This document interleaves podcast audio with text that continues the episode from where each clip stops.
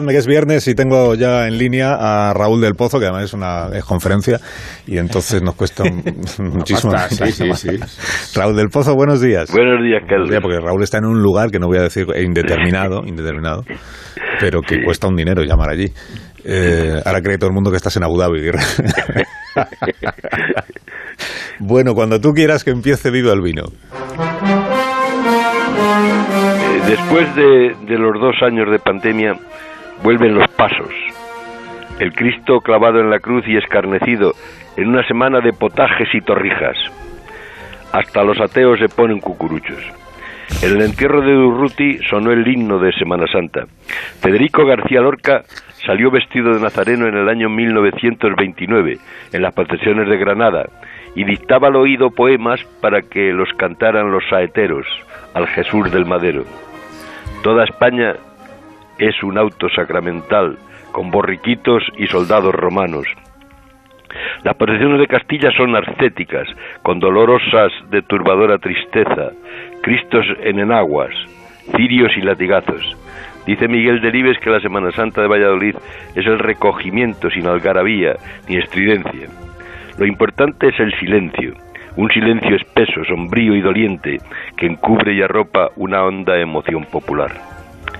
La Semana Santa de Andalucía, por el contrario, es báquica, con cristos gitanos a los que se cantan saetas y son aplaudidos como matadores de toros. En Cuenca, las turbas es terrible, se convierten en una catarsis de gritos y miserere. Entre el aroma de resole y las torrijas, desde los tiempos medievales, saben en la ciudad levítica la hechura de la torrija, miel y muchos huevos, rebanadas de picatostes, vino o leche con canela en rama.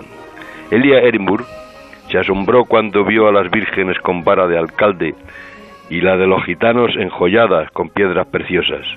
Sonarán los tambores de Calanda y habrá filas de nazarenos vestidos de penitentes como los condenados de la Inquisición y los del Ku Klux Klan. Recordemos, querido Carlos, que en la Santa Cena de Salcillo, el cuadro extraordinario, la jarra de vino está vacía según el Evangelio, Cristo dio de beber a sus apóstoles y les dijo que el vino era su sangre. Por eso es oportuno hoy decir, viva el vino.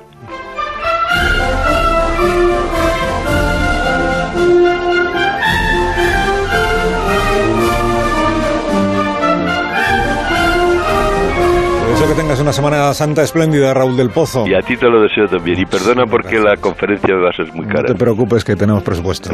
Será por dinero en esta cadena, hombre. Ahora vas a colgar, ¿no? Mira, ya es que, es que, es que ni, me, ni me espera la pregunta. Qué bueno.